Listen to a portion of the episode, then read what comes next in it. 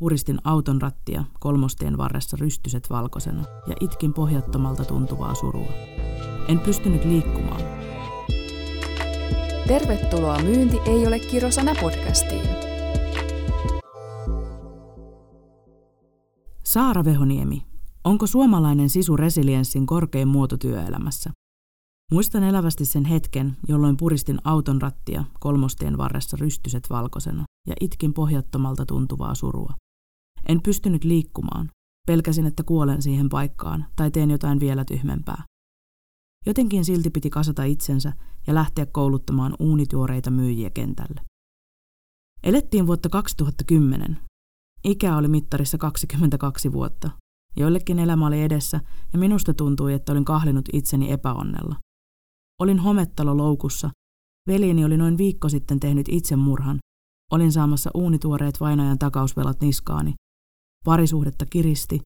Tilillä taisi olla rahaa juuri sen verran, että sain maksettua lounaan peruskoulutuksessa uusille työntekijöille.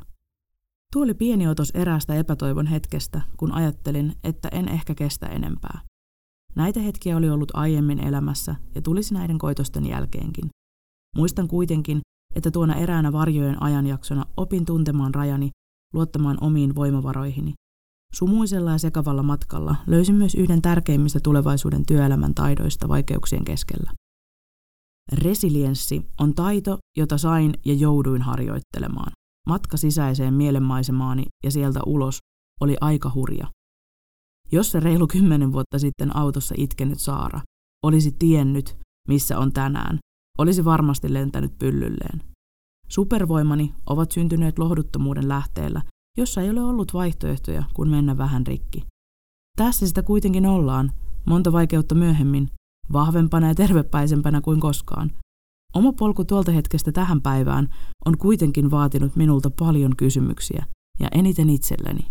Kuka olen? Miksikä haluan tulla?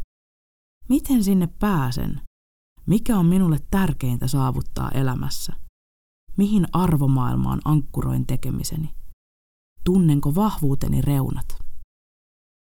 Jos et koskaan epäonnistu tai koe vaikeuksia, oletko ikinä edes yrittänyt? Viimeisimpänä tulee mieleen Elon Musk, joka on kirjaimellisesti epäonnistunut tiensä onnistumisiin. Kun häneltä kysyttiin eräässä videohaastattelussa, onko hän koskaan miettinyt luovuttamista hänen yritystoimintansa ollessa vaakalaudalla, vastasi Elos lähes silmääkään räpäyttämättä, että ei koskaan – se, mitä Elon Musk omaa jääräpäisyyden ja kekseliäisyyden lisäksi, on aimoannos resilienssiä. No mitä on resilienssi? Uskon, että resilienssi on digitalisoituvassa työelämässä uusi supervoima. Maailma ympärillä muuttuu nopeammin kuin koskaan, ja näin ollen rakenteet, joita olemme luoneet historiassa, vaativat uudistamista. Se vaatii myös meiltä jokaiselta uudistumista, etenkin työelämässä. Olemme tottuneet työskentelemään toimistoympäristöissä, jossa ei tapahdu hirveästi muutoksia. Tekeminen perustuu perinteisiin sekä vallitsevan tilan ylläpitämiseen, jossa oletuksena on se, että mikään ei muutu ja voimme vain keskittyä nykyisen toimintamallien tehostamiseen. No viime vuodesta tähän päivään saakka jyllännyt maailmanlaajuinen pandemia oli konkreettinen osoitus siitä, että totutut rakenteet, tavat ja tottumukset voivat mennä kuperkeikkaa yhdessä yössä. Ja koska toimimme digitaalisten työkalujen varassa yhä enemmän, joudumme ja saamme prosessoida tietoa enemmän kuin koskaan aiemmin. Ja tässä astuu kuvaan resilienssi, jonka kehittämisen avulla olemme kykeneväisiä käsittelemään tietoa ja myös tekemään päätöksiä uuden ja alati muuttuvan tiedon perusteella.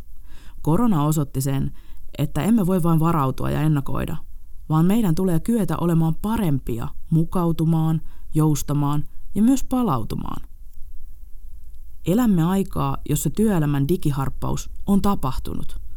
Aikuisten oikeasti. No, miten Elon Musk vastoinkäymiseni ja resilienssi liittyvät toisiinsa, ja onko tällä jutulla oikeasti mitään häntää? Elon Musk on elänyt aina tulevaisuudessa ja vienyt oman toimintansa sinne, missä muut eivät ole vielä osanneet edes haaveilla olevansa. Se on vaatinut epäonnistumisia, tuottanut vaikeuksia, mutta myös osoittanut, että resilienssi on ollut supervoima, joka on kantanut Elon Muskin tähän pisteeseen, keksijäksi ja yrittäjäksi, jonka ansiosta maailmassa on aika paljon enemmän innovaatioita sekä rohkeutta, sähköautoista puhumattakaan. Tulevaisuuden organisaatiot sekä yksilömenestyjät omaavat resilienssiä. Pohjimmiltaan resilienssi on myös syvää itsensä tuntemista. Palataan aikakoneella tuohon hetkeen, kun tuntui, että omat siivet eivät enää kanna. Silloin opin elämään hetkessä. En eilistä enkä huomista päivää, vain tätä hetkeä. Opin kuulostelemaan sisintäni, tuntemaan kantokykyni reunat ja pakotettuna harjoittelemaan resilienssiä. Venyin vaan en murtunut.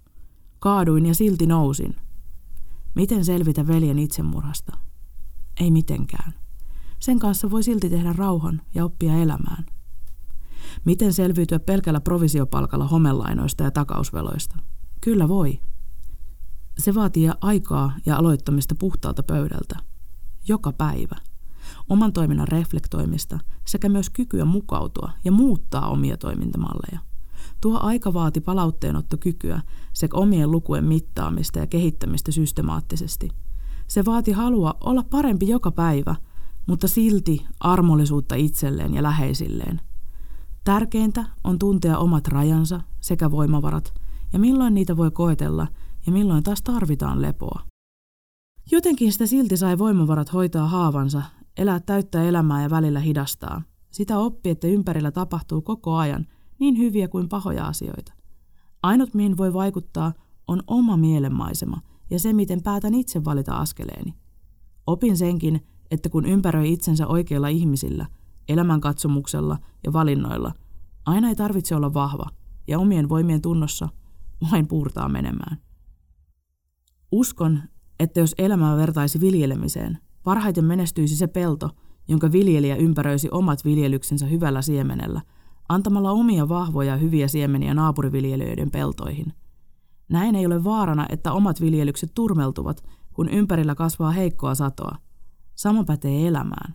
Kun ympäröi oman arkensa ja yrityksensä hyvillä kumppaneilla, ihmisillä ja ystävillä, yleensä on tapana käydä niin, että hyvä palaa luoksesi ja omatkin voimavarat kantavat. Siksi sanonkin aina hieman pilke silmäkulmassa, että en tee töitä mulkkujen kanssa. Eli ilmainen vinkkini sinulle – Tee hyvää, ajattele hyvää. Älä luovuta. Ympäröi itsesi ihmisillä, joiden kanssa ihan aikuisten oikeasti haluat olla. Puhu vähemmän, kuuntele enemmän. Kysy paljon kysymyksiä. Älä luovu oppimisen nälästä tai ajattele, että nyt olet valmis, tai ajattele olevasi koskaan parempi kuin muut. Tunne silti arvosi, mutta ymmärrä, että viisautta on usein teot tyhjän puheen sijaan. Ole visionääri Uskalla haaveilla kuten Elon Musk. Älä luovuta. Voit luopua epäterveellisistä asioista ja myrkyllisistä ihmissuhteista, mutta älä silti luovuta unelmiasi. Minäkin haaveilin ajasta, jolloin käsitykset myynnistä muuttuvat, kunnes päätin tehdä sille jotain, valita suuntani, enkä antaa muiden tehdä sitä puolestani. No, en ihan Elon Musk taida olla, mutta silti saan olla osana organisaatiota, joka edustaa myynnin tulevaisuutta – Tiedä sitä, vaikka myyntiä tehtäisiin kuussa sadan vuoden päästä. Tiisu laulaa, että suomalaisen suurin riesa on sisu. Minä sanon, että se on suomalaisen työelämän supervoima. Sisu on resilienssiä, ja resilienssi on yhtä kuin saven valamista. Savi valajan käsissä on hyvä esimerkki siitä, että mitä useammin savi on särjetty, rusennettu ja poltettu, sitä parempaa siitä tulee. Ihan kuten elämässäkin – kun me koemme sopivassa mittakaavassa myrskyjä, sadetta, kun me hikoilemme kuumuudessa tai palelemme pakkasessa, opimme sietämään rajumpiakin olosuhteita, viisastumme ja kehitymme. Parhaat ja kauneimmat ruukut tehdään rikkimenneistä astioista. Jotta voit tulla parhaaksi luomukseksi itsestäsi, pitää uskaltaa katsoa silmiin pahimpia pelkoja, haavoja ja uskaltaa myös päästää irti surusta, vihasta, katkeruudesta, selittelystä ja omista suuruuden harhoista – Jotta voit tulla suureksi, pitää tiedostaa kuinka pieni olet. Saavivalajan käsissä muovataan eheäksi, aineksena elämä, aimoannos aikaa ja kärsivällisyyttä ja hippurohkeutta. Täällä puhui Saara, intohimoinen yrittäjä, myyjä ja ikuinen oppija.